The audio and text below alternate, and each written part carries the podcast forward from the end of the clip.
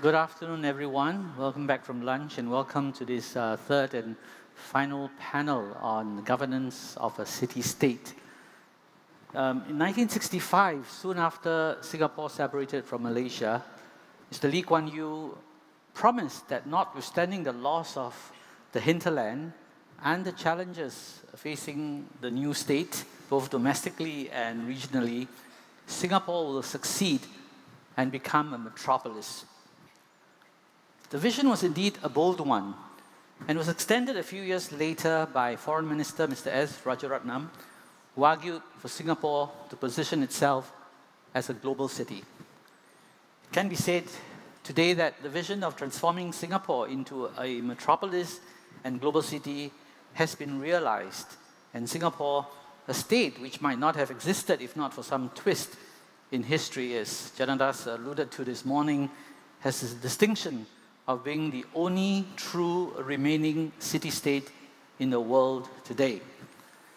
From the loss of the Malaysian hinterland, the world has become Singapore's hinterland. Well, Singapore's success as a city state has been shaped by a combination of factors, including visionary leadership, effective policies, strategic investments, and the ability to adapt to changing circumstances. Its unique status as a small city state comes with a set of complex challenges that requires careful planning and innovative solutions to ensure its continued success and well-being. And the world today looks very different from the world in 1965. Just as Mr. Lee challenged Singaporeans to build a metropolis, he also admitted that city states do not have long lives. So, what needs to happen for Singapore to keep it going in terms of designing and planning for sustainability, resilience, and inclusive, inclusivity? What are existing and evolving challenges that need to be addressed and new trends and changing circumstances that need to be recognized. This is the frame for today's panel discussion, and I'm delighted to be joined by three distinguished panelists who will take us through these um, issues. I'll invite them uh, in a way they are seated in order of, of uh, presentation today. First, uh, Mr. Peter Ho, Chairman of the Urban Redevelopment Authority of Singapore, URA, he chairs a whole host of com uh, committees, too long for me to read out here, but he's also the senior advisor to the Center of Strategic Futures and senior fellow in the Civil Service College, spent nearly 40 years in the civil service where he was head of the civil service and he headed many key ministries. So Peter will kick off today's panel presentations and then after that we'll have questions uh, for him and the fellow panelists later. Peter, may I invite you to present your paper?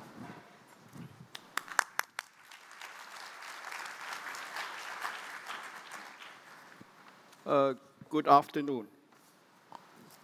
City-states have existed since antiquity, but with the rise of the Westphalian nation-state, only three city-states remain today, Singapore, Monaco, and Vatican City. And of these, only Singapore is a truly independent, sovereign city-state, in particular because it looks after its own defense.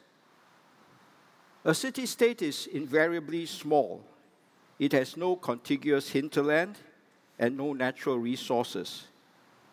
Singapore is the 20th smallest country in the world by land area, less than half the size of London. And Singapore has one more constraint. Although it is an island, it is also a geographically disadvantaged state with no direct access to the high seas. It falls into the same category of landlocked countries like Laos, Kazakhstan, Mongolia, Austria, and Switzerland.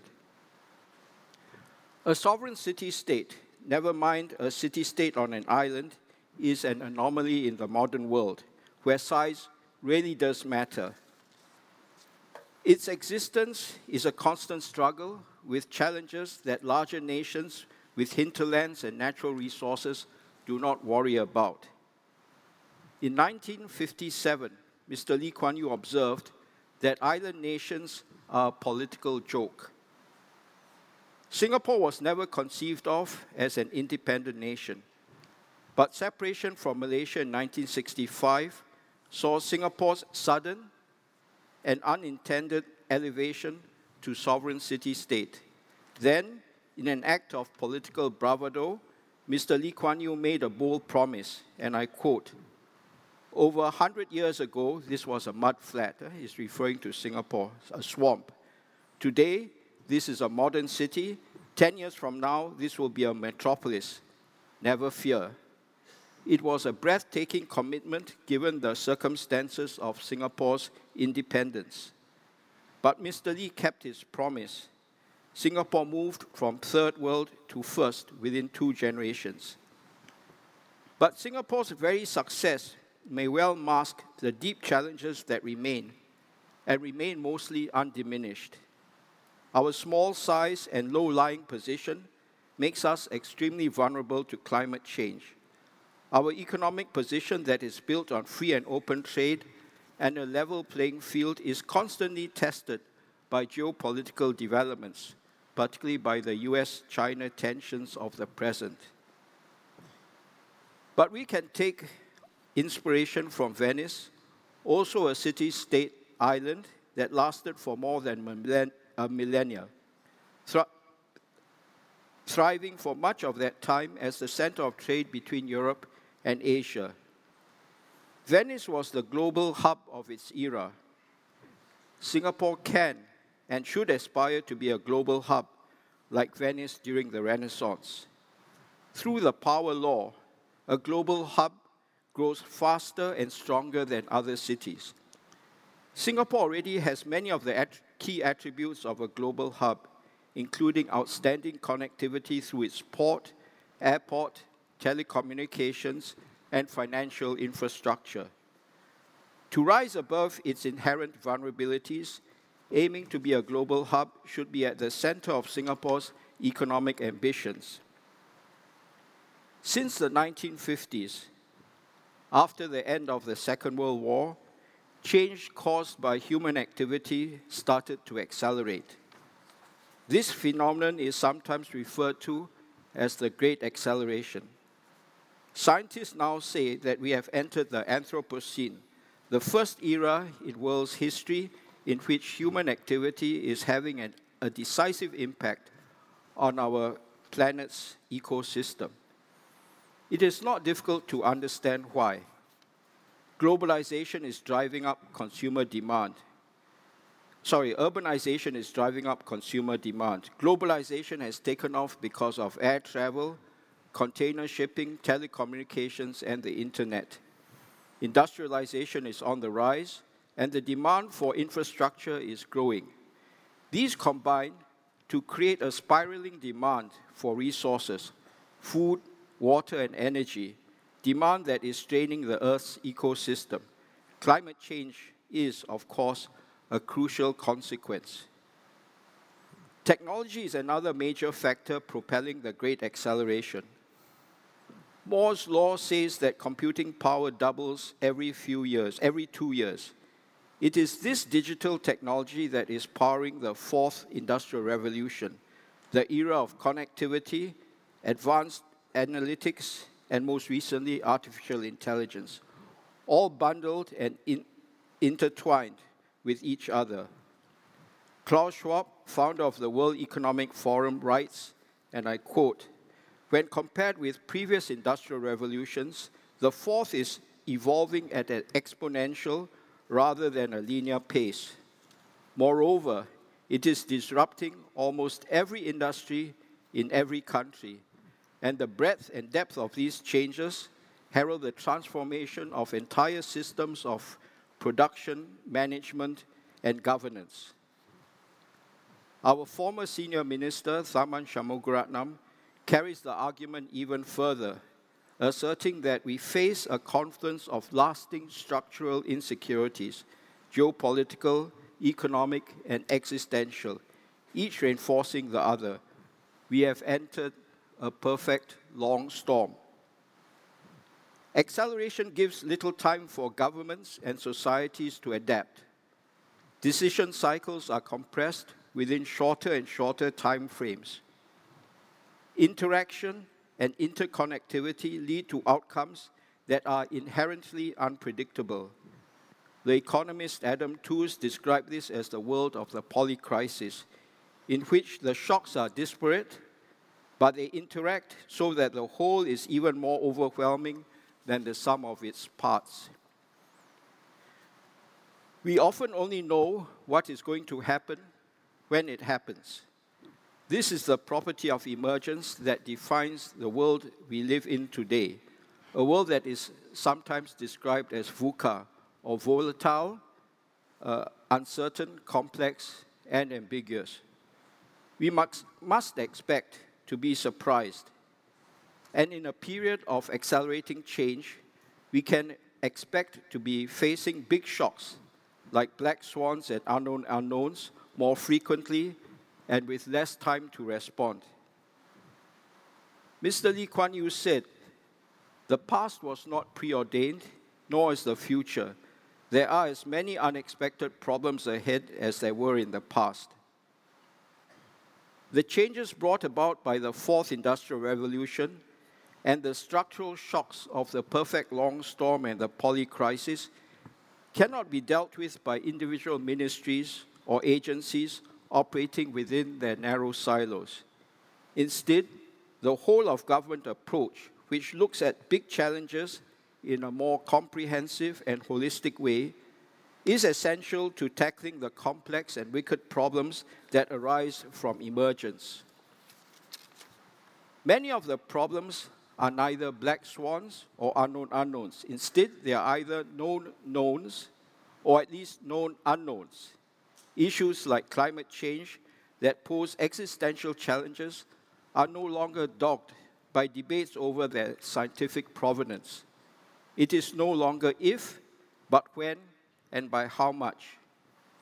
In 2019, Prime Minister Lee Hsien Loong said both the SAF and climate change defenses are essential for Singapore.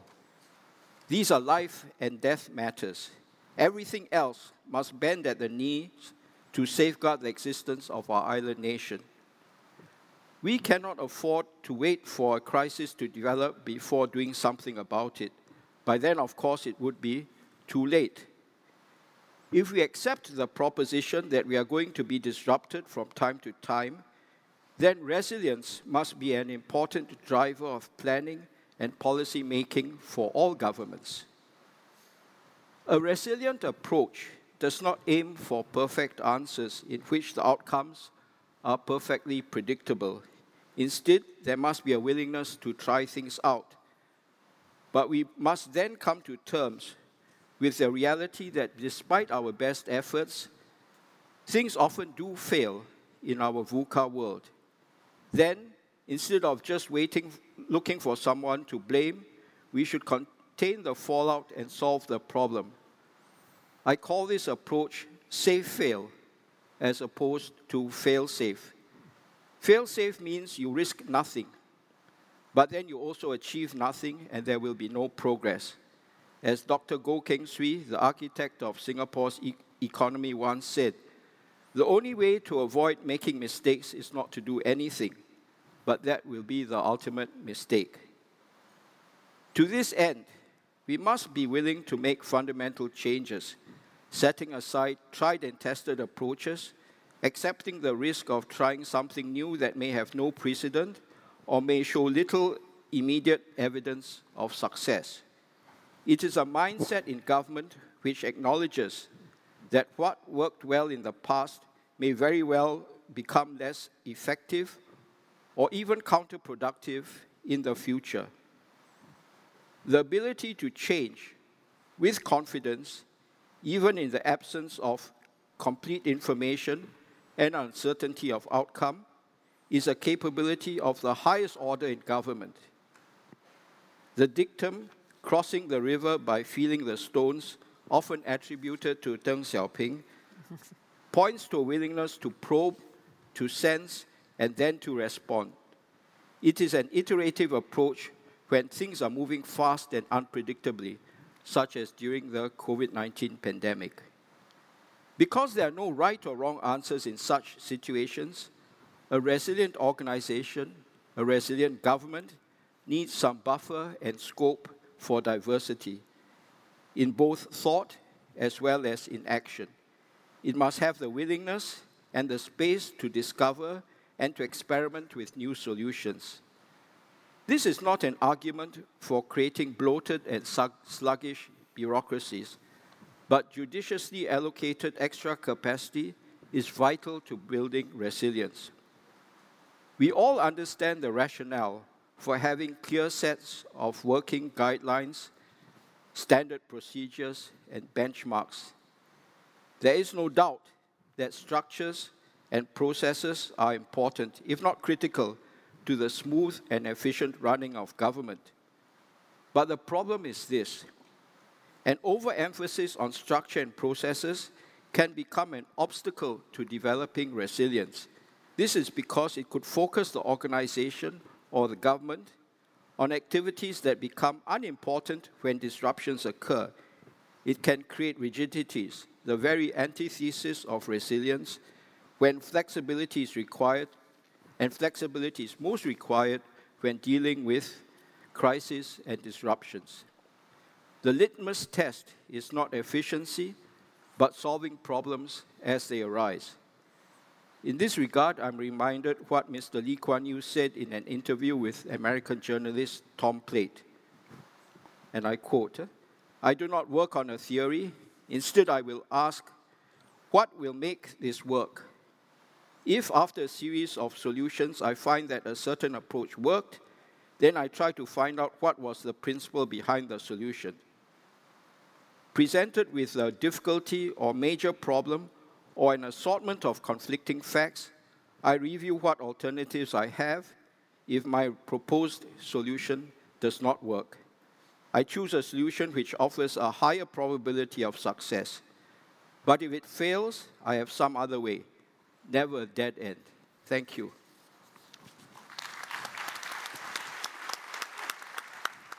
Thank you very much, Peter. Thank you for reminding us that the existence uh, of a city-state is always challenged and there are always vulnerabilities that city-states have to face and that resilience and flexibility are key in dealing with this challenge and that the work never ends, that constantly are seeking for solutions. Um, I'd like now to invite our second speaker, Professor Cheong Koon Hean, who is chair of the Lee Kuan Yew uh, Center for Innovative Cities and at the Singapore University of Technology, Technology and Design.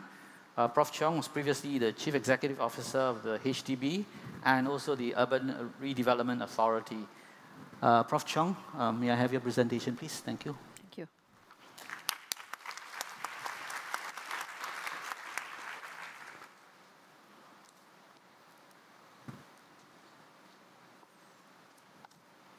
Well, good afternoon, ladies and gentlemen. Uh, I'm very happy to join you today. Thank you for coming. And uh, it's good to have the opportunity to reflect on the future together.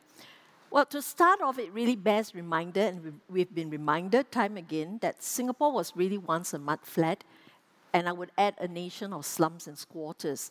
We were fortunate that our forefathers and leaders made many right decisions. With much sweat and a bit of luck, we have transformed indeed into a modern metropolis. But as many speakers have pointed out, many of the challenges we faced decades ago have not disappeared. We remain a little red dot, which is land and resource constrained.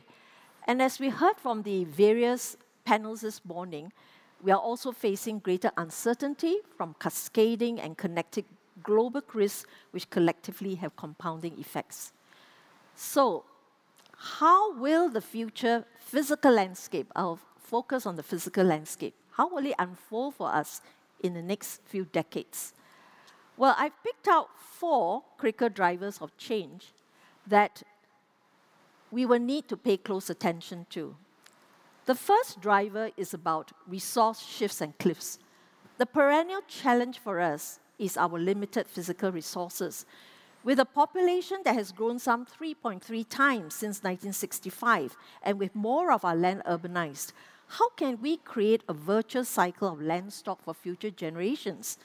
We also need to strengthen our resilience, as Peter has pointed out, also to supply disruptions in resources like food and energy that will keep recurring due to inclement weather, conflicts, pestilence, or basically just protectionist tendencies of countries.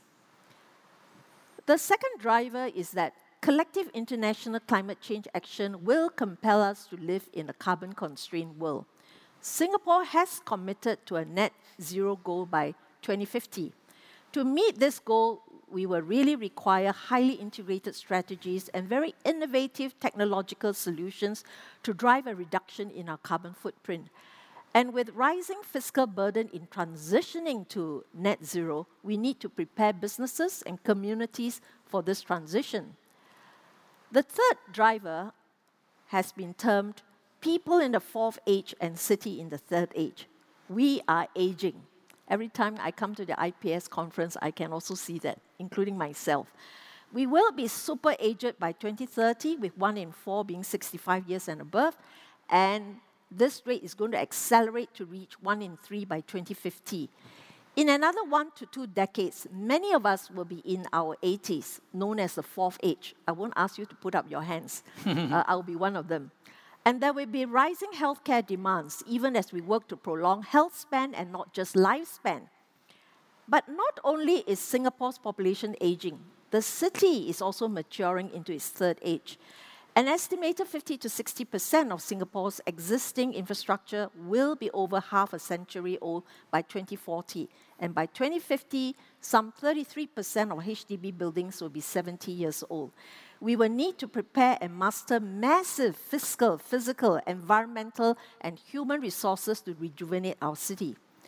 The fourth driver is about societal changes there will be new aspirations and lifestyle needs from a population mix that will comprise more new citizens and from transnational marriages over time, simply because our total fertility rate is dropping. The contestation for space and resources will intensify, and many of our citizens will root for causes they believe in, whether they are green issues, heritage, or social inequities in access to resources and amenities. Technology will accelerate our lifestyle trends and affect the way we live, work, and play. And uh, the design of our city will need to cater to all these new aspirations and lifestyle. And of course, undergirding all this is technology and AI acceleration, which will influence greatly, as I said, how we live, work, and play, and the outcomes and solutions that will be adopted. So many challenges, and we cannot wish these away. But we can organize ourselves better and more effectively to address them. And on a more positive note, cities are, crises are actually necessary to push for change. Prof. Ian Goldin, who spoke this morning in the panel, noted in his latest book on the age of the city that there is an emergence of superstar cities globally due to multiple factors such as talent clustering, increase in productivity from proximity, and availability of, say, universities and high quality living. The rising global superstar firms, which are also consolidating, are particularly drawn to these cities to access the required skills. Well, if this is so, we certainly want to be one of the superstar cities. It will not be enough to simply deal with our challenges. We need to reimagine, to reinvent, and to regenerate ourselves so that we can provide the ecosystem of opportunities for our people to thrive in this new world. I have very limited time, so I very quickly and briefly touch on six shifts, which is quite a lot. Some are not new, but a continuation of much of the good work that my colleagues in the government agencies are already pursuing. Others may bring different perspectives for further conversation and debate. So, first, let's look at our urban planning process. Singapore is always touted as having a very good long term planning uh, in the whole of government approach. But with a more uncertain future, our agencies now deploy foresight and scenario planning to postulate possible scenarios to increase our preparedness and resilience. So instead of one plan, they're looking at uh, various scenarios and to plan for optionality. Uh, but this is not so simple, right? Because we will be entering an era where we will have more brownfield than greenfield sites, which limits our buffer space. So agencies will need to work out new frameworks and methodologies for developing such scenarios and finding enough room for maneuver. I had previously advocated that we adopt a life cycle approach to planning. I think we should look long term, even to 100 years. I'm sure there'll be questions about this, because I really think it will enable us to capture the opportunities for potential redevelopment beyond the economic and useful lifespan of existing buildings. Now, beyond livability and sustainability, which are always our priorities, more emphasis will need to be placed on really a wider slate of priorities. Not only a good quality of life, perhaps an excellent quality of life uh, to retain relevance and attractiveness even as the world shifts towards safer havens. Can our city building greater resilience and drive towards becoming net zero. So these are all the new priorities. And also healthier, equitable, and inclusive city. The future of urban governance will certainly be a technologically driven one. Digital innovation reinforced with uh, AI offer new ways to better manage and equip cities, to optimize and deliver services, to engage with our residents, and help to achieve more sustainable development. But there is always a but. There are risks, right, involved in the adoption of digital technology and AI. For example, AI reinforces the existing assumptions and biases in their data and design. So the acceleration of technology and the applications must be accompanied by the development of clear digital and AI governance to better understand when and how to deploy these technologies and how to manage the risk. Digital governance that include regulations, ethics, norms, and social practices must evolve in parallel with digital adoption. I know it's not easy. We don't want to stifle, and yet I always say that the technology goes ahead of the code and the ethics, which is a problem. Third, as a resource constrained city state, Singapore must continue to push resource innovations. And in view of time limitation, I will just touch on two resources land and energy. There's been much experimentation. We have done polders, we've done underground caverns, we, and uh, uh, exploring of floating platforms, right? For example, Keppel is looking at the floating data center. But these really face very high constraints. We have high cost, lack of landfill, and there are limits to our territorial boundary. But nevertheless, such greenfield sites really provide fertile ground for great innovation. For example, we have been talking about the Long Island reclamation at the East Coast. I'm very sure it offers great opportunities when we actually plan and implement this for new ideas. For example, we can store water, have recreation, and maybe even introduce a lot of underground space. But with very limited greenfield sites, a key paradigm shift is to work towards a new pipeline of land by recycling our brownfield sites to serve future generations.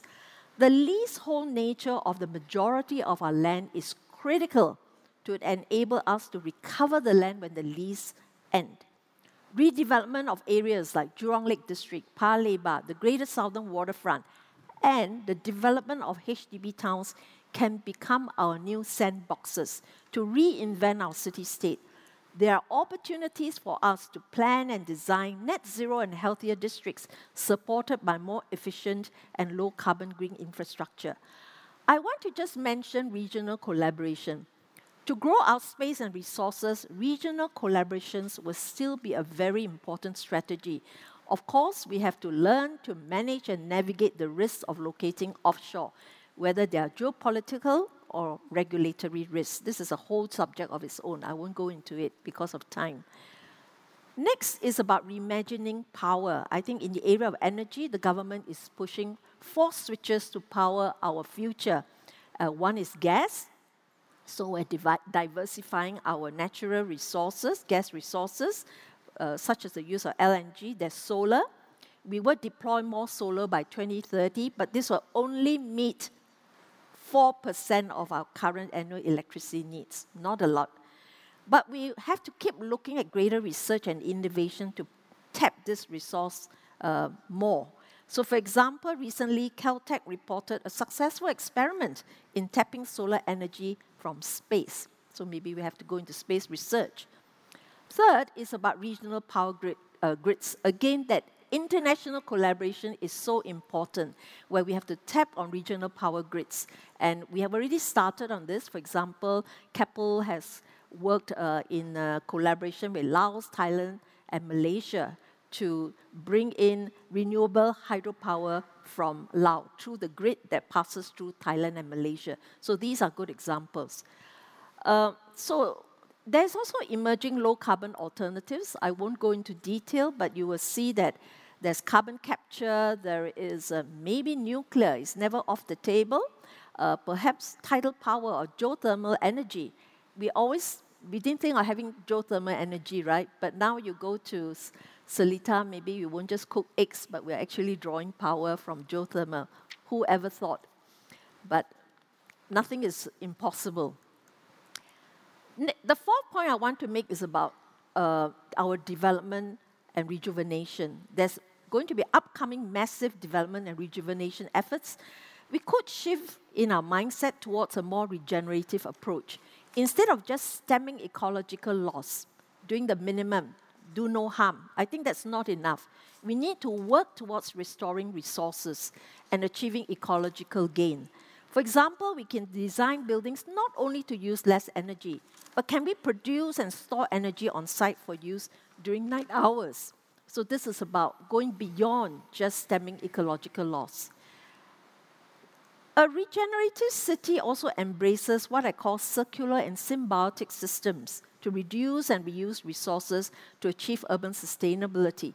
For example, having closed the water loop, our agencies are working hard to close a waste and carbon loop.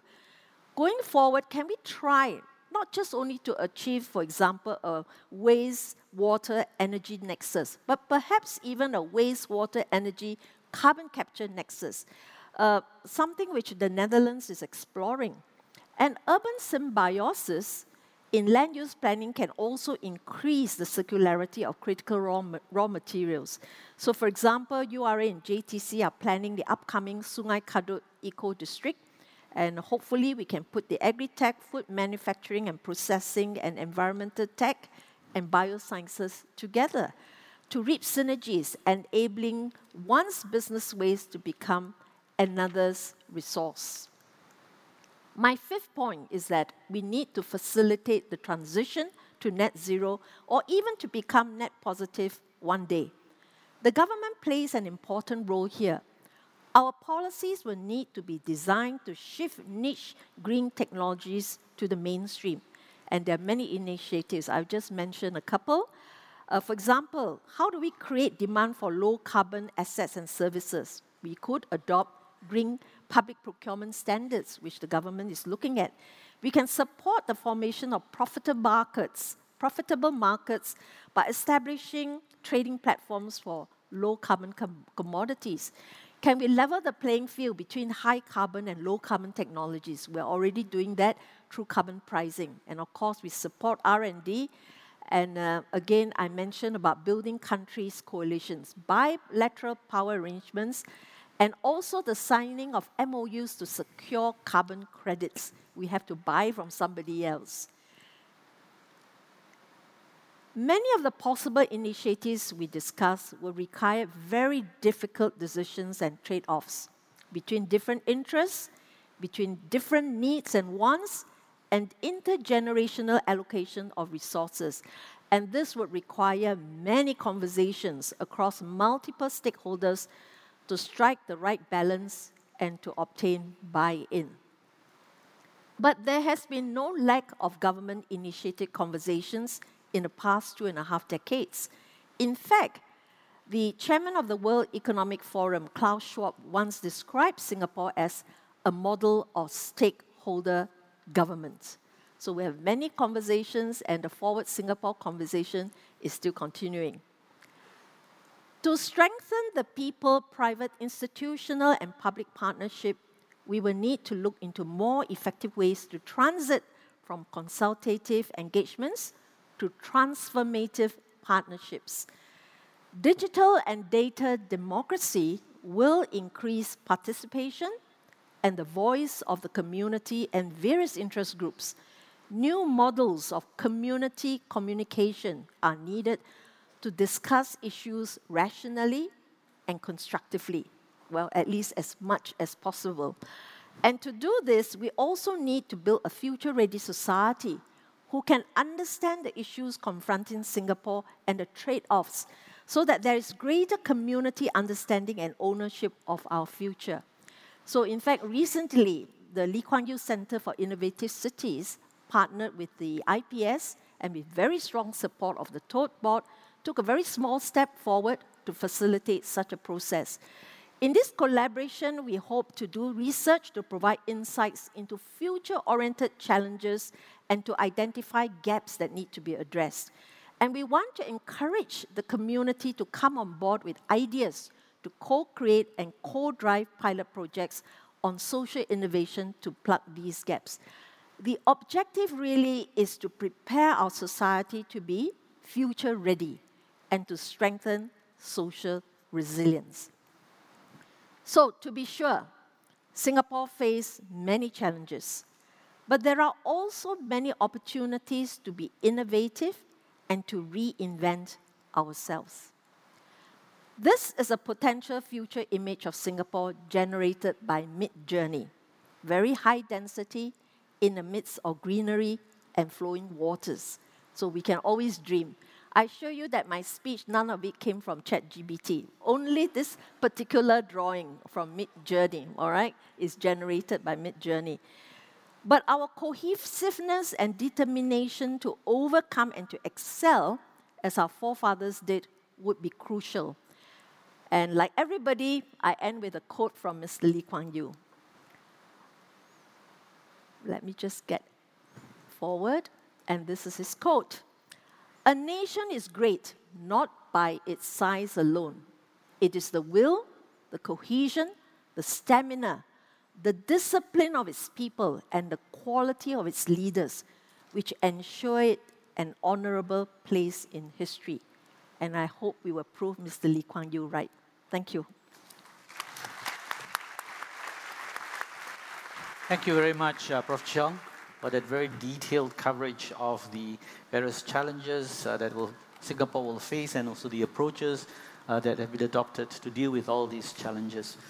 We've had uh, two very good presentations uh, showing the Singapore view, and I think this panel will benefit from a view from the outside, an external view.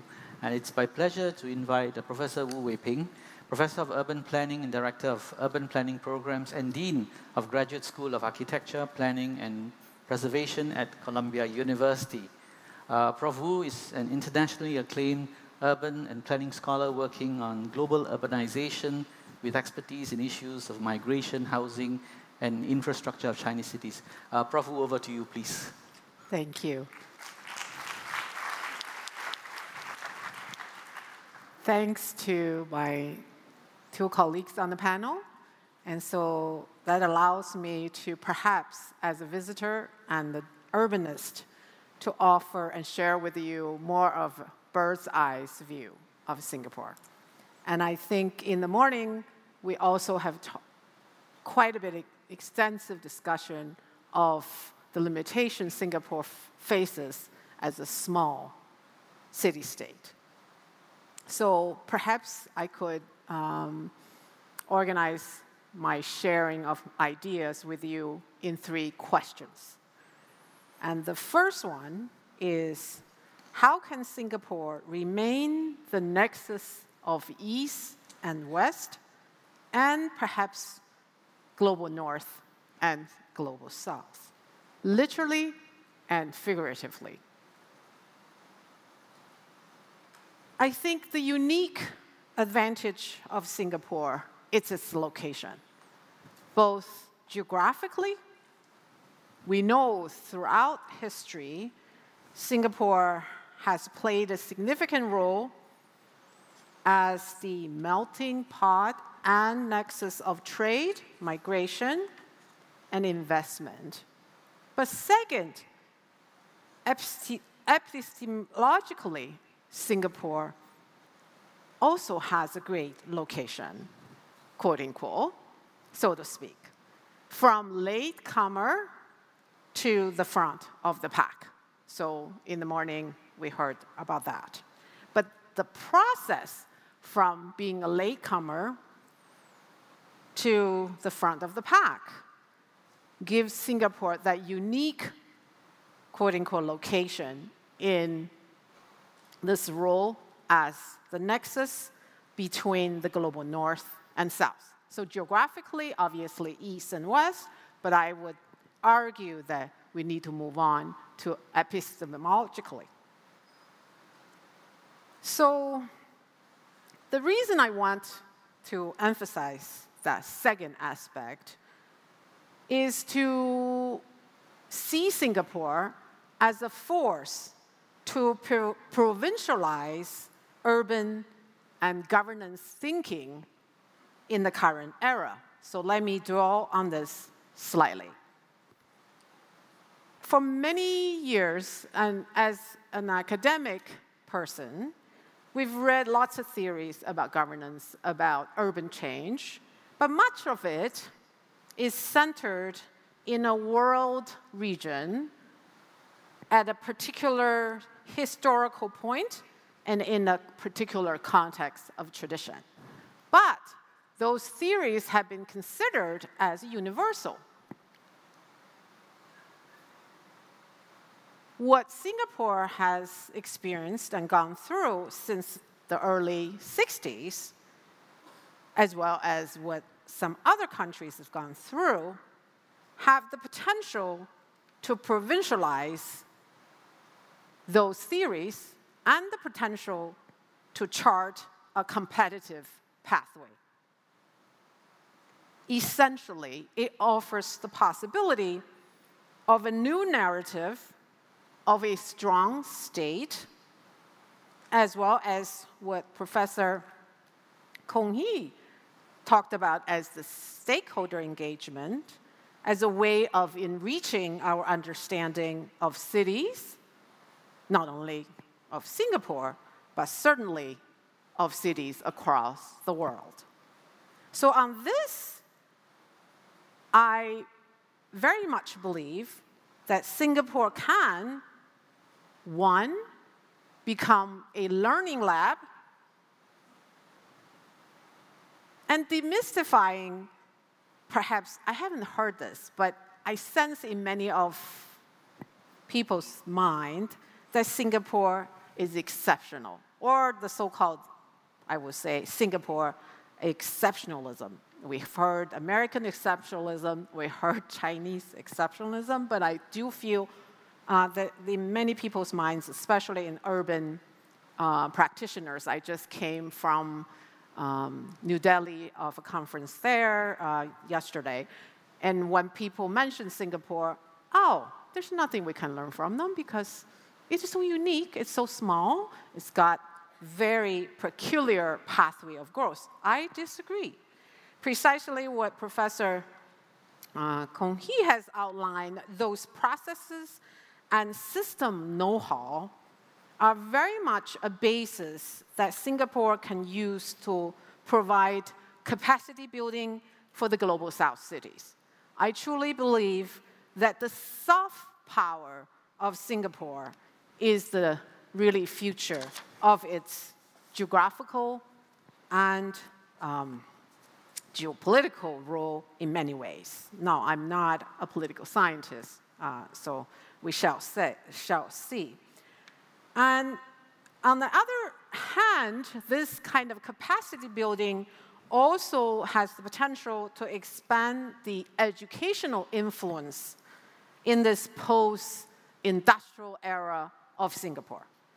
Essentially, uh, being the center or one of the centers of educating and lifelong learning of professionals and practitioners in the world of built environment, professions, and other uh, professions. So that's my first question. My second question is then how can the city state of Singapore coexist, not confront, coexist with climate change? A number of the speakers have talked about the coastal geography being most vulnerable. And I am less optimistic about the role of technology and even renewable energy in terms of achieving a more sustainable future. Part of it comes to my belief, persuaded by a colleague of mine at Berkeley of the concept of development delay, which means or refers to the additional years of continued investment in infrastructure and human resources necessary to achieve benefits that would have occurred otherwise. Singapore has been quite fortunate. Uh, many other places have not been. Just watch Hawaii, watch Ameri uh, many American cities, and elsewhere. The significant impacts from climate change and sea level rise. So this inevitably calls for coexistence with the fact that retreat and adaptation may trump growth. Again, literally and figuratively. In that, changed behavior and changing behavior must be on the top of the agenda, and how we can manage and reduce consumption. Um, Singapore, I may say, strikes me as on the other spectrum. Again, just coming back from New Delhi, I was so very surprised that the people still use plates made of leaves, uh, a traditional means of sustainability. And there are also natural system solutions that have been used in global south cities that we can uh, uh, use as point of reference. More importantly, Singapore, of course, territorially, is constrained. Globally, only about 55% of municipal solid waste is managed in controlled facilities. We are literally and figuratively running out of space for conventional landfill. We can use technology, we can do composting, we can do compressing, but none works effectively without the part that we do on the consumption side. And I'm also very much impressed by the vertical green designs that Singapore has been using, but nonetheless, forgive me if I shall offend you. I feel Singapore very much remains a concrete jungle. Um, so I very much feel that to incentivize both changes in consumption and environmental stewardship can pave the way for a more sustained city state here in Singapore and everywhere else. Again, my visit to Kobe, Japan, a number of years ago, gave us a lot of food for thought in terms of using recycled materials, in terms of disaster resistance, but also in terms of retreat. My last question is how can Singapore exemplify a, rule of, a role of cities as a refuge in the age of mobility, much of it forced mobility? And this is not quite the same point of reference for Singapore because of its city state uh, status. But about a third, I confirmed that fact uh, with a colleague over the lunch table, If Singapore's workforce are migrant workers. So Singapore actually, throughout its history and current period of time, has a very diverse population. And that makes me moving back to my first point as a nexus of East and West. And we also know that the contest for citizenship rights inevitably arises when population comes from different parts of the world and their citizenship rights are different and differentiated uh, at the place of their destination. And I believe that, your that Lee Kuan Yew at one point suggested, again, borrow my lunch table mate's uh, quotation, that Singapore may die or live by migration. And so I feel Singapore represents a brand of more tolerant and humanistic politics, distinguished from the larger apathetic political climate globally. And that is unfortunately proceeding in my home country now, in the United States, and many other countries around the world. And this kind of politics is also beneficial for a sustained workforce in this island city state. So many of us speakers have talked about. So to really buttress that claim, we need to think about supportive housing to house the unhoused.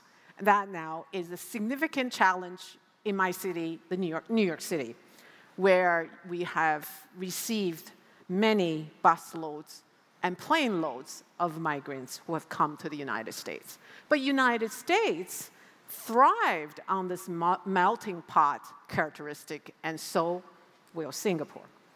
On the other hand, this melting pot of migrants and immigrants provide the vitality many of the greatest global cities continue to witness. The messy, the but vibrant and interesting uh, urban sceneries that we witnessed. So I again went to uh, Old Delhi two days ago. It was intense, it was interesting, it was fascinating, it was sad, all at the same time. But that makes Delhi quite a vibrant city, and that will last for the longest time that we have seen. And to quote Ed Glaeser, not so much to quote, large cities are homes to many of the rich and many of the poor, and many in the middle, because all of us find a way to survive, find a way to make a living in these large cities. And I, that messiness and diversity uh, are the beauty of many of the large cities. So, again, to conclude, I think the combination of humility and collaborative spirit on the one hand, and the can do and the spirit work, the, spirit, the superior work ethics on the other, lays the continuing critical role of Singapore as a true nexus of the East and West, as well, the, as well as the global South and North. I thank you very much. Thank you very much, uh, Professor Wu. So we've heard of Singapore being the hub, but this time we're hearing that it could be a nexus as well. Now, I think the, the final point that you made, uh, Prof. Wu, could be a good segue for us to start the discussion after hearing three excellent presentations, and that's your whole idea of uh, your question about Singapore being a, a, city of mobility for refugees, and Singapore being a city that could attract uh, different peoples from the outside, make it vibrant and exciting and all that. So my question to the panel is, Singapore is a city-state. It is a country. Mm-hmm. Are there inherent tensions between a city-state and a nation-state? Are these, can these two become one in a sense? When one has to be, a city-state has to be open, attract all sorts of talents, open to trade, connectivity, but now you have a settled citizenry that has expectations uh, as citizens of a country. And here we constantly see this tension between a uh, sense of parochialism and the need to remain open. So, what are your thoughts on this? Is Singapore is sui generis in a sense, a city and a country. Uh, what are your thoughts on this, and whether you see inherent tensions that essentially might become difficult to manage? Um, whoever wants to go first. Peter, you want to go? Peter, you want to go first on that? Some, share some thoughts. Is working? Yes. Yeah. Okay. I, I, I think, uh, in a way, this is a bit of a red herring discussion because if we accept the proposition that uh, Singapore is forever imprisoned uh, in a literal and uh, metaphorical way within the confines of uh, 720 square kilometers of uh, an island. Uh, then we have to uh, accept the constraints that uh, go with it, which is the constraints of lack of hinterland, lack of natural resource. And natural resource, of course, includes people. And the big challenge we will face is how to overcome these uh, uh, constraints. And I think uh, if you look back in history to city-states like Venice, city-states like Venice actually had a very uh, uh, open approach uh, to what we in Singapore today call foreign talent. Mm-hmm. In fact, they deliberately wooed and attracted foreign talent into uh, Venice because they realized that that was the way uh, to grow Venice as an intellectual, artistic, as well as a trading uh, hub. So they were very open undoubtedly that will, if you take that approach, that will uh, create tensions between those uh, who are the newcomers and those who are established. Uh, but that, I think, is a, a, a very important question which uh, the political leadership uh, will have to address. You can't run away from it. you can't wish it away. It's, a, it's almost an existential question, particularly when you think about uh, problems which Koon Hean highlighted, which is our demographic uh, profile, which if you just look at our uh, TFR, our uh, uh, rate of aging, it's a real uh, serious issue. And if we want to think about a long-term future for Singapore, I think it's a, a, very essential question which we have to address. And I think the answer is uh, that we do have to be open and accepting of uh, uh, foreign talent into our midst. Then you have to overcome uh, issues like responsibilities of which citizenships citizens play, which is things like national service. You have to you have to deal with those kinds of issues, but we, we can't avoid that question for the long-term good of Singapore. Mm-hmm. Yeah. Uh, okay, all right. Yeah, I, I think we have no choice. So it, it's not, well, you can ask the question, but we don't have a choice. We're both a city state and a nation state, full stop. And you have to live with it, right? So it's how do we deal with it? Uh, many people tell me, why can't we be like New York? Can we be more dense? Can we uh, build taller, can we build higher. And uh, Weiping, uh, uh, you say that we're still a concrete jungle, so it's something we have to struggle and do that balance. Uh, we are not New York. We are a country that New York doesn't have to cater for its water, its military, full ports, airports, everything that you need. So we're not. We are a country. People forget they, they visit New York and then on, on a very high density cities, they say, why can't we do that? We can't. My second point is that it's all about balance. It's a very fine balancing act. That's why if you look at land use planning, it has to be long term because you have to cater for every category of need that Singapore will need in this little space. For us, it's not a nice to have longer term planning, be it land use, be it strategic, be it economy, whatever, it is existential for us, including especially now climate change. So having the time to prepare and to plan and striking the right balance is probably the most difficult. We will have all these tensions. You need the workers, you have immigration, you have foreign worker housing, people compete for your jobs, you worry about all this. It's all a matter of fine balance. There is no doubt, and I think most Singaporeans will accept that you do need workers to come in and do many of the jobs that either we don't have the right skill set or that you don't want to do, right? But the balance and the pace in which you make these changes become very important. When we let in too many too fast, it's a problem because either your infrastructure or people have not been socialized to many different types of people. Uh, but if you have the right pacing, I think it's more acceptable. I also wonder whether um, it is the state of mind that we have as Singaporean. There are so many Singaporeans that are global citizens today. They may not live here. They're working somewhere else and doing very good work, but they are Singaporean, right? We go overseas and uh, we, we meet the Singaporeans, and they are still very closely linked in some way, whether it's the family or they intend to come back one day. But they're global citizens. So how do we navigate this? How do we encourage this? And we see many good examples. Jessica uh, this morning, all right, and all of you watch uh, the TikTok CEO, uh, sorry, the, the CEO being grilled, right? Recently. we all thought he did a pretty good job for a Singaporean. So he did well, right? And it's a state of mind for many of us. And I think many, even in this room, may have lived overseas for years, but you're back, you're Singaporean.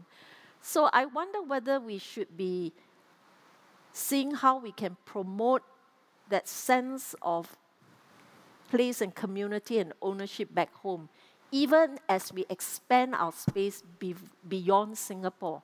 Maybe that is something to think about. Thank you. Thank you. Maybe so, yeah, maybe allow me to play a little bit as a contrarian. Um, because if you think about this is why I say that maybe the future is not so much growth, but rather it's retreat or adaptation. And I feel this that Singapore has to be at the top of the, uh, the front of the pack, inserts this pressure for Singapore to be always ahead of others.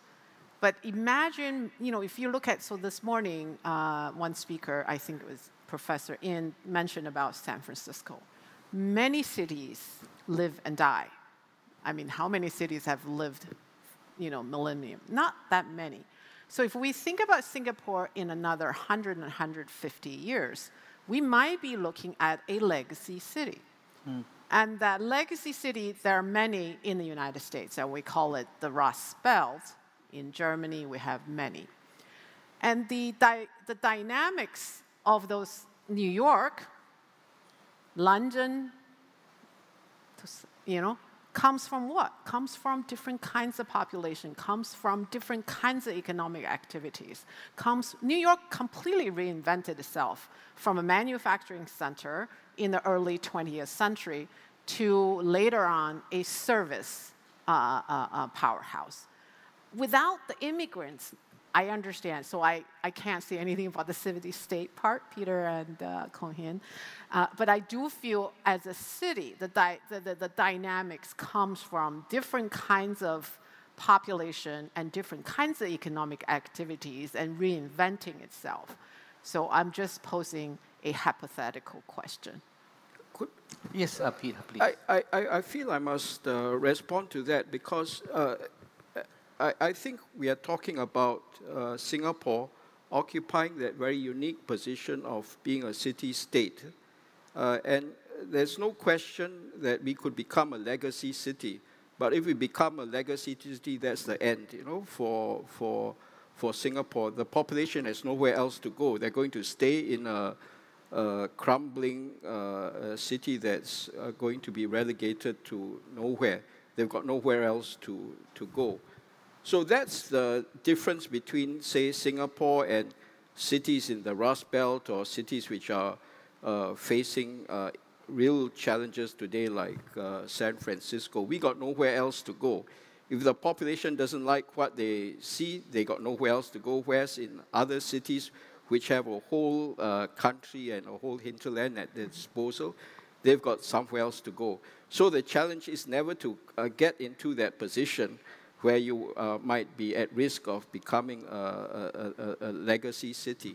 And I think uh, I, have always been very intrigued by a question of uh, complexity, uh, economic complexity of uh, uh, cities. and, and that, in a way, addresses your question. many of the cities you refer to are cities which have simple economies, like Detroit, for example. Right. Mm -hmm. Detroit built its uh, wealth on the automobile industry. And when uh, Japanese cars came in, that was the end. You know, they couldn't reinvent themselves. And so uh, it, it, it, it started at that inevitable and very fast decline. Singapore uh, cannot afford to build a simple economy. We have to build a very complex economy that can respond to very fast changes in the global economy because it's got uh, sufficient economic complexity built into that system. But that economic complexity comes about from diversity. Mm-hmm. Uh, it's, it, it, means the economy itself has to be diverse, the talent base itself uh, has to be uh, very diverse. And I think that's a very critical design consideration when we think about uh, how Singapore is going to have sufficient resilience built in so that it can survive and thrive in a future that's going to be full of uh, uh, disruptions. Mm-hmm. So I think this uh, difference between Singapore as a city state versus other cities is a very critical mm-hmm. Uh, uh, uh, consideration. I think that's the point, right? The city is the country. Yeah. Yeah. There's nowhere else to go. Can I just add one point? Sure, please. I, I visit many cities and I talk with many, many city administrations. One of the things is uh, uh, maybe I'm a little bit of an optimist. Being small has its advantage. The speed at which we can make decisions and move because we have more or less a single tier of government is very important. We share many of the same ideas with many cities. We are not the most creative ones, right? What makes us different? We can implement. And we move and we implement whereas other people are still talking about it. So it is very important, it's an advantage which we should make use of. The integratedness of the city state as, and also as a nation state means you don't have that complexity of national government, state government, provincial, city government that is so complicated and the process just takes very, very long. But having said that, I do have a caution, and I bring back Peter's point uh, in his speech, which I agree. When we were young and we didn't have all these processes and institutions, we just went and did whatever we needed. We moved very fast. But as we become corporate, we start to really introduce a lot of uh, rules and processes and which are needed in a more complex world, but they can become very rigid. So I think one thing we have to think about in our governance is to build in what I call more risk management because it's not the rule book that you want everybody to just follow, but it's an understanding that if you do something different, there are risks. Yes, but it doesn't mean you don't do it. So if you apply the rigidities, then you won't do it. So that is one of my fears and concerns. I think we have to practice stronger understanding of risk management that will allow us even to fail. All right? Maybe fail safe. Is that the right word, Peter? Otherwise, safe we will fail, not take the risk. I think safe we have fail. to take safe fail. Safe. We have to take risk we must take risks, whether it's the public service, etc. We built in so many rules, you know, but we need to stick our head out and say, okay, I'll try. And if it fails, so be it. All right? So I think this part we have to manage very carefully, or else it will take away one of the most important things we have nimbleness and the ability to take risk. Sorry, just stop there. Tai Yong. Wei Ping, do you have anything to add to this? Right. Okay, I'll, I'll open the discussion to the floor now. Are there questions uh, from the floor? I've got some questions on my iPad, but maybe I'll go to the, to the um, audience attending first. Um, shall we start with the right, and then I'll go to the left? So, uh, yes, please, can you uh, introduce yourself and your organization and ask your question? May I remind uh, the participants to keep their questions uh, short and concise so that we can have more questions. Please go ahead. Uh, good afternoon to everyone. I'm Carla Yu. I'm from the Lee Kuan Yew School of Public Policy, uh, Masters in Public Policy. I uh, just have one question for the panel. Thank you for your very insightful discussion. So, beyond working towards net zero, and as Professor Wu mentioned, potentially providing capacity building to the region, what other role do you see for Singapore in facilitating meaningful change and perhaps driving action towards addressing the climate crisis, especially given its unique geopolitical position and capacity to leverage climate adaptation technologies? Thank you. The question was Professor Wu. Uh, you want to start first, and maybe I'll ask the rest of the panelists to come in. Yeah. Um, so just really quick, I think uh, in climate change, what Singapore has done uh, in terms of the various um, mechanisms and systems and so on, I actually do feel education, the educational value of what Singapore has done is tremendous for the global south countries. You know, we know the Kuznets curve, right? We know the Kuznets curve in the sense that only one country's got to be certain wealth that they had the capacity to build an environmental or you know, ecological readiness. And that should change because we can't wait until then. And so what Singapore has done from a latecomer to the front of the pack uh, create, you know, is an alternative pathway that could be very illustrative to countries that with limited resources, limited land, limited uh, uh, population. Okay. Well, I, I fully agree with uh, Wei Ping. I think capacity building is still very, very important. And uh, our story is actually more aligned with this part of the world because uh, we were just like in the 60s, you know, we, we knew how people feel in Asia because we went through it, right?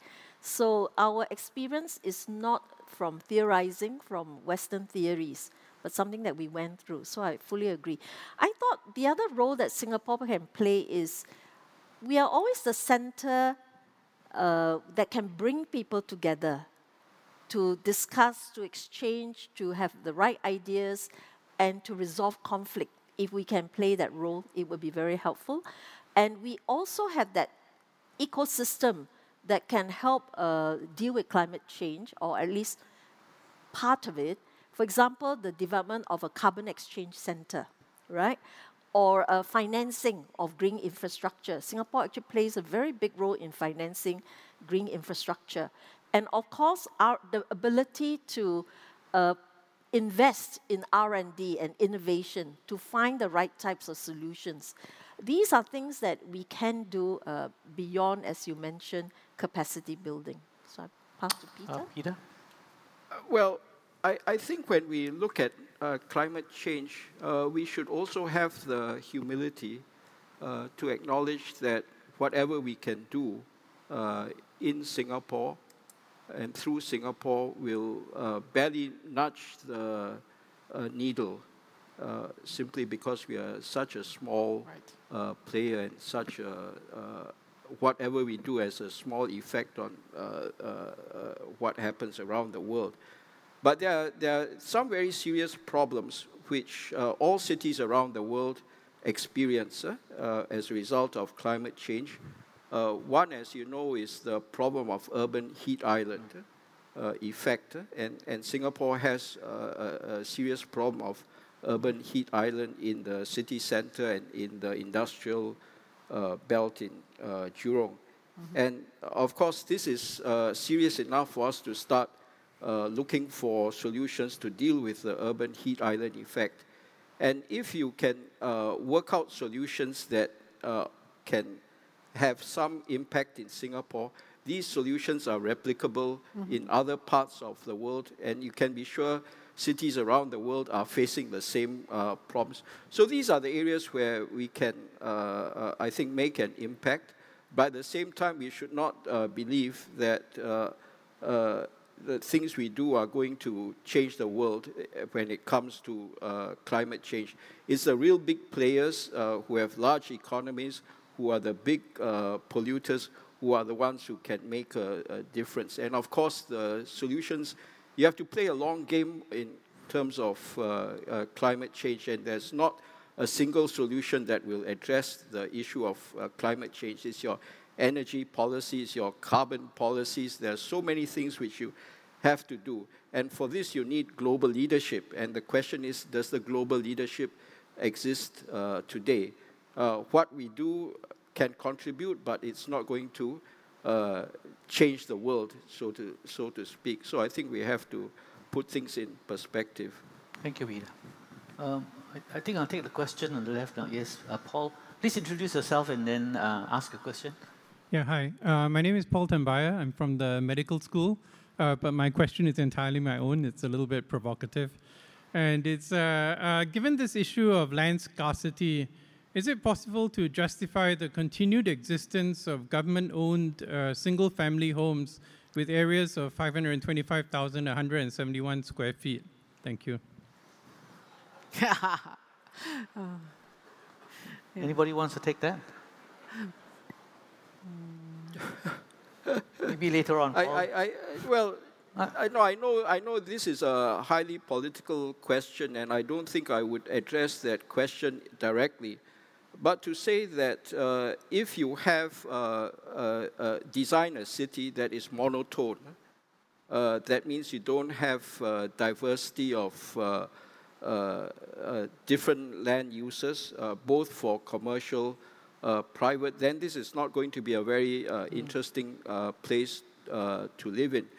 The issue of who gets to uh, buy uh, which uh, type of property or rent uh, the property, I think, is uh, has has to be a question of uh, what the what the policies of the day are, and policies of the day, I think, are reflection of what both the government thinks makes sense and also what the uh, population uh, feels is uh, appropriate.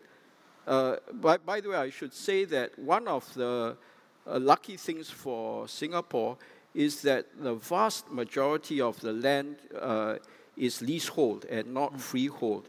And because it's leasehold, it allows the government to think of recycling the land and using it for new purposes.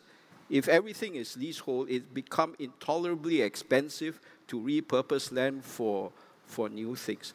So that's just a kind of indirect response to what I think was a very politically loaded question. and I'm only a retired civil servant. right. Um, I'm going to ask a uh, lady waiting there.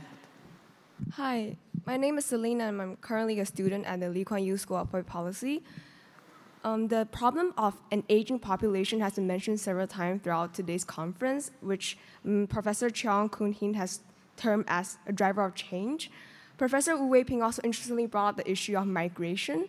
My question um, on this note has to deal with the role of migration in addressing an aging population as well as the need to rejuvenate Singapore in the, in the long run.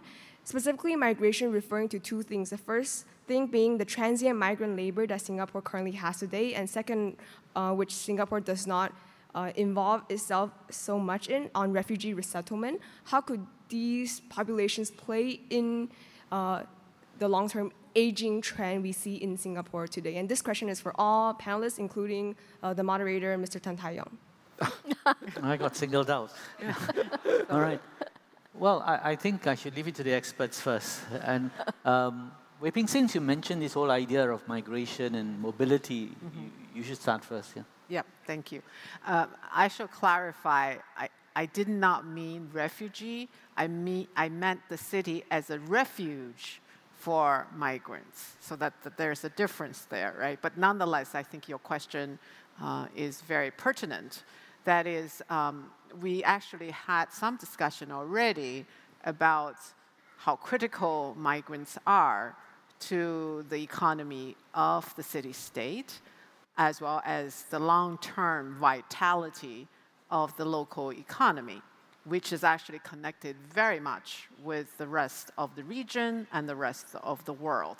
I think what Peter early on said about the difference between a city state and the city in the state uh, really uh, poses significant, I wouldn't call it barriers, but constraints on how much migration could be absorbed in a city of this although I do not see why the city could not be 12 million, right? Uh, I mean, it's now 7 million or something. I know, I must be saying something absolutely ludicrous. No. Uh, but in terms of density, in terms of the amount of territory, I think it's possible. So let me just put it on the table. Okay. Uh, I just like to say that um, the issue of migration is not an issue that is specific to Singapore. I was in Europe uh, early part of this year, and many of the European countries, not just cities, reach out to many of the countries that have huge populations, whereas in India, for example, and invite them to send more people to their countries. Because, like us, they're aging. Secondly, they have nobody to fill the jobs, many of the jobs. Mm. I, I think uh, so. So I'm saying it's not new to Singapore. It's just that we're smaller. And if uh, I, I omitted from my slides, I had a lot of statistics. If you just look at the statistics on the total fertility rate, uh, if we carry on this way, we will be extinct. Full stop. And it's not just about having people to do the work that you don't want to do, but it is just replacement and making sure the country has people in it. But of course, the process of managing, how do you manage? I talked about the pace of the uh, of a migration, who you actually let in that will benefit the country and benefit everybody, uh, and how do you integrate people in over time is important. And if you look at the statistics, there is actually a huge uh, transnational marriages in Singapore. Mm. It's not even through migration, it's just transnational marriages. So the complexion, that's why I say that is one of the key drivers of society. There will be changes because the complexion of society will change. It's just a natural process. So I, I think it's just how you manage it, uh, the pace at which you manage it, and the integration becomes very important. Don't forget, many of us, uh, our parents were migrants. My father was a migrant. I'm first generation Singaporean. So let's not forget that. Peter?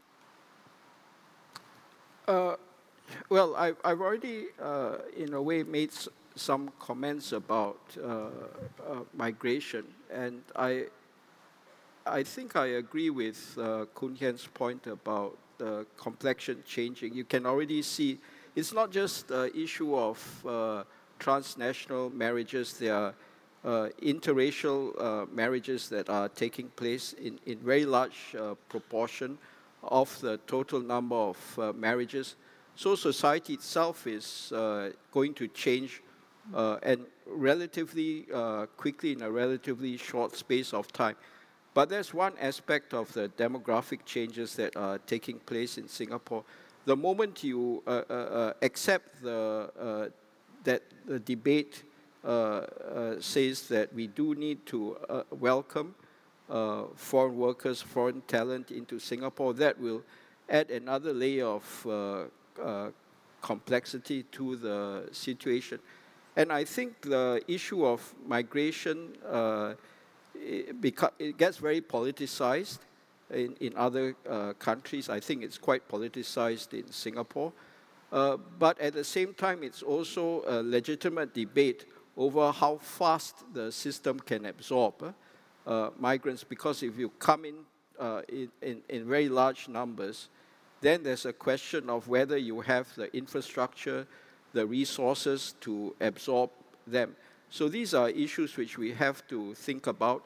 We also have to think about uh, issues like uh, whether there's uh, cultural compatibility. We can't pretend that, are, that, that these issues don't exist. They are, they are part of the, the debate. But at, uh, I would say, uh, uh, the, the, the most meta level issue is what will it take for Singapore to survive in the long term?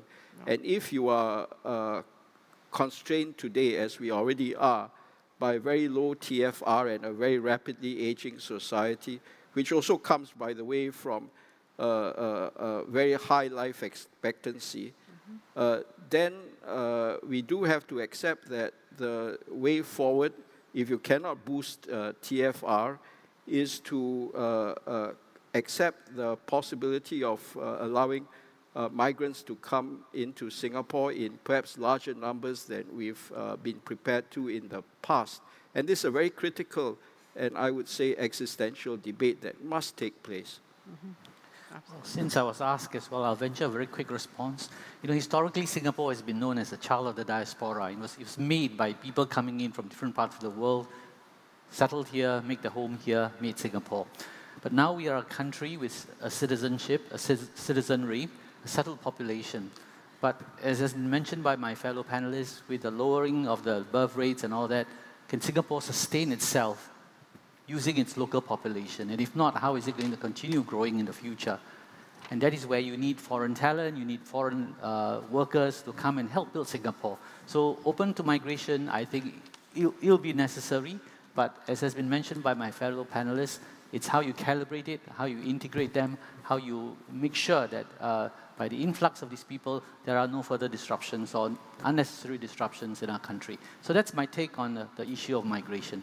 I'm mindful of the time, the clock's winding down. I see there's a question there and there's a question there. Maybe we'll take the last two questions together. Um, make them short, please. Uh, Homer, and then this lady who's, uh, yeah, okay, go ahead. I'm Homer, chairman of Tan Kiam Foundation. I have two questions. One question, please. Oh, one. Yeah, short one. Okay. What are your thoughts about Singapore expanding our land area by acquiring, purchasing a, a piece of land, such as an island, or perhaps merging with an island somewhere like in the Caribbean?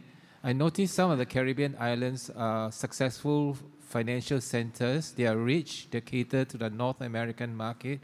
Perhaps we can do the same. Okay, acquiring additional territory for Singapore. Uh, Miss, yes, please.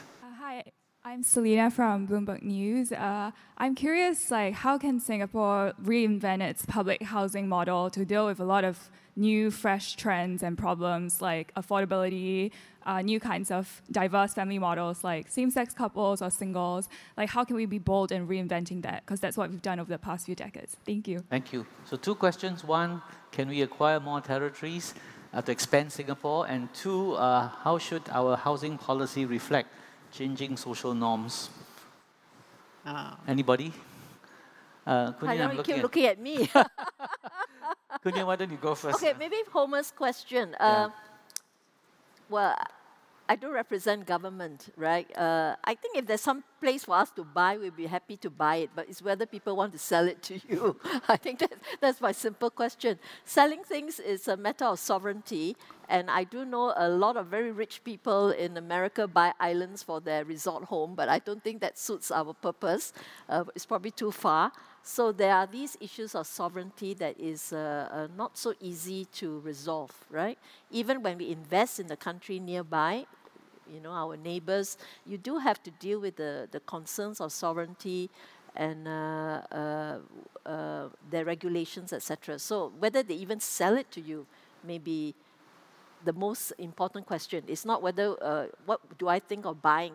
If there's somebody who's prepared to sell, I think we would be prepared to have a look. All right? Uh, okay, uh, the lady from Bloomberg how much time do you have? It's a three hour conversation.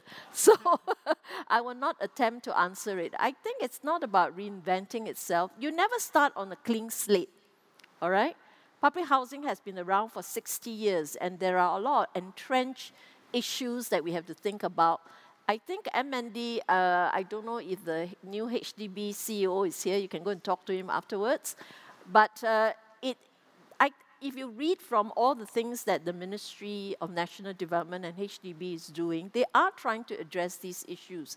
In fact, even the conversation on affordability, to me, is a three hour conversation to help you to understand how do you define affordability, all right? So I don't want to take up the time because we've, uh, uh, we run out of time.